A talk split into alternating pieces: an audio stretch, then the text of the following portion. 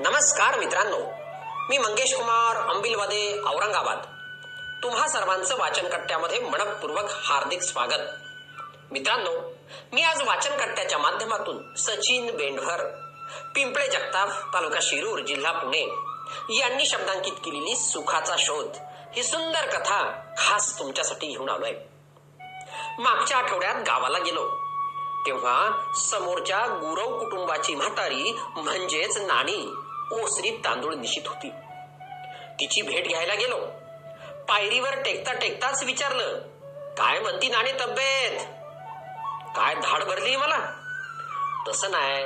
कालपासून लय गप गप म्हणून म्हणलो अर जिती हाय नव तुझ्या भोर. आणि गेले तरी कुणाला काय फरक पडणार आहे अशी काय म्हणतेस नाणे चांगला लेकरा सुनांचा परपंच तुझा. मोठ्या कष्टांनी पोरांना शिकावलं. आज जे घराला चांगलं दिस बघायला मिळालेत ते तुझ्यामुळंच. मी बोललो. पोटाला चिमटा घेऊन मोठ्या पोराला इंजिनियर आणि धाकट्या पोराला वकील केला. पण आज हायकत्याची त्याची किंमत कोणाला? नाही कशी? मग काय त्यांनी तुला वाऱ्यावर सोडलं व्हय? नाहीतर काय? कधी केली का आपुलकीनं म्हातारीची चौकशी? अग ते दोघं कामानिमित्त बाहेर असल्यानं नसल जमलं त्यांना. त्यात काय एवढं? नाना होता तेव्हा आम्ही आमचा परपंच बघून देत नव्हतो का या समजा घरादाराकडे लक्ष? अग नाणे तुमचा काळ यगळा होता. आता काळ बदललाय. स्पर्धेच्या युगात टिकायचं म्हणल्यावर त्यांच्या बरोबर चालावं लागतं. मग याचा अर्थ आईबाप इसरणं असा होतो का? मुळीच नाही. कामधाम लेकर बाळ हायतच की. अग ते करून दर महिन्याला येतातच की ते तुला भेटायला. तुझ्या इतकी सुखी आहे वय या जगात कुणी? मी तिला समजावलं.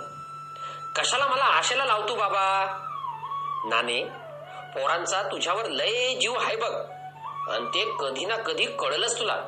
मी बोललो कधी? समत्या गौऱ्या मसनात गेल्यावर? नानी बोलली बरं एक काम कर. आजारी पडल्याचं सोंग कर आणि दवाखान्यात भरती हो मी बोललो. का? तिनं विचारलं तू किती सुखी आहे ते मी तुला दाखवतो. मी बोललो याने काय होणार आहे? तिनं विचारलं तू मी म्हणतो तसं तर कर. तुला बाकी काय करायचं? तुला तुझ्या सुखाचा शोध लागला म्हणजे बस ना. मी बोललो आर पण डॉक्टर टोचून टोचून माझ्या अंगाची चाळण करील त्याचं काय? असं काय बी होणार नाही. माझ्या वळखीचा एक डॉक्टर आहे. त्याला सांगतो सगळं मी. ठीक आहे. दुसऱ्या दिवशी नाणीनं आजारी पडल्याचं सोंग केलं. मग मी तिच्या दोन्ही पोरांना म्हातारीनं आंथरून धरल्याचं फोन करून सांगितलं. अवघ्या दोन घंट्यातच तिची दोन्ही पोरं म्हातारी जवळ हजर झाली. त्यांच्याबरोबर त्यांची बायका पोरं पण आली. गावात कुठं दवाखाना आहे का? म्हातारीच्या पोरांनी विचारलं. गावात तर नाही पण शेजारच्या गावात एक ओळखीचा डॉक्टर आहे मी त्याला फोन करतो असं बोलून मी माझा वर्ग मित्र डॉक्टर चित्तेला फोन करून बोलावून घेतलं. डॉक्टर आले. त्यांनी म्हातारीला तपासलं. काही गोळ्या दिल्या. डॉक्टर काय झालंय? तिची पोरं बोलली जास्त कामामुळं होतं असं कधी कधी यांना आरामाची गरज आहे. ठीक होतील दोन चार दिवसात. एवढं बोलून डॉक्टर निघून गेले. त्या दिवशी म्हातारी जवळ तिची दोन्ही पोरं बसून राहिली. तर सुनांनी हातपाय चेपले.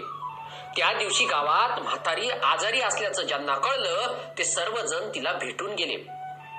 दुसऱ्या दिवशी म्हातारीची लेख आणि तिचे सर्व नातेवाईक भेटायला आले. तिच्या बरोबर गप्पा टप्पा मारल्यावर तिला पण जरा बरं वाटलं.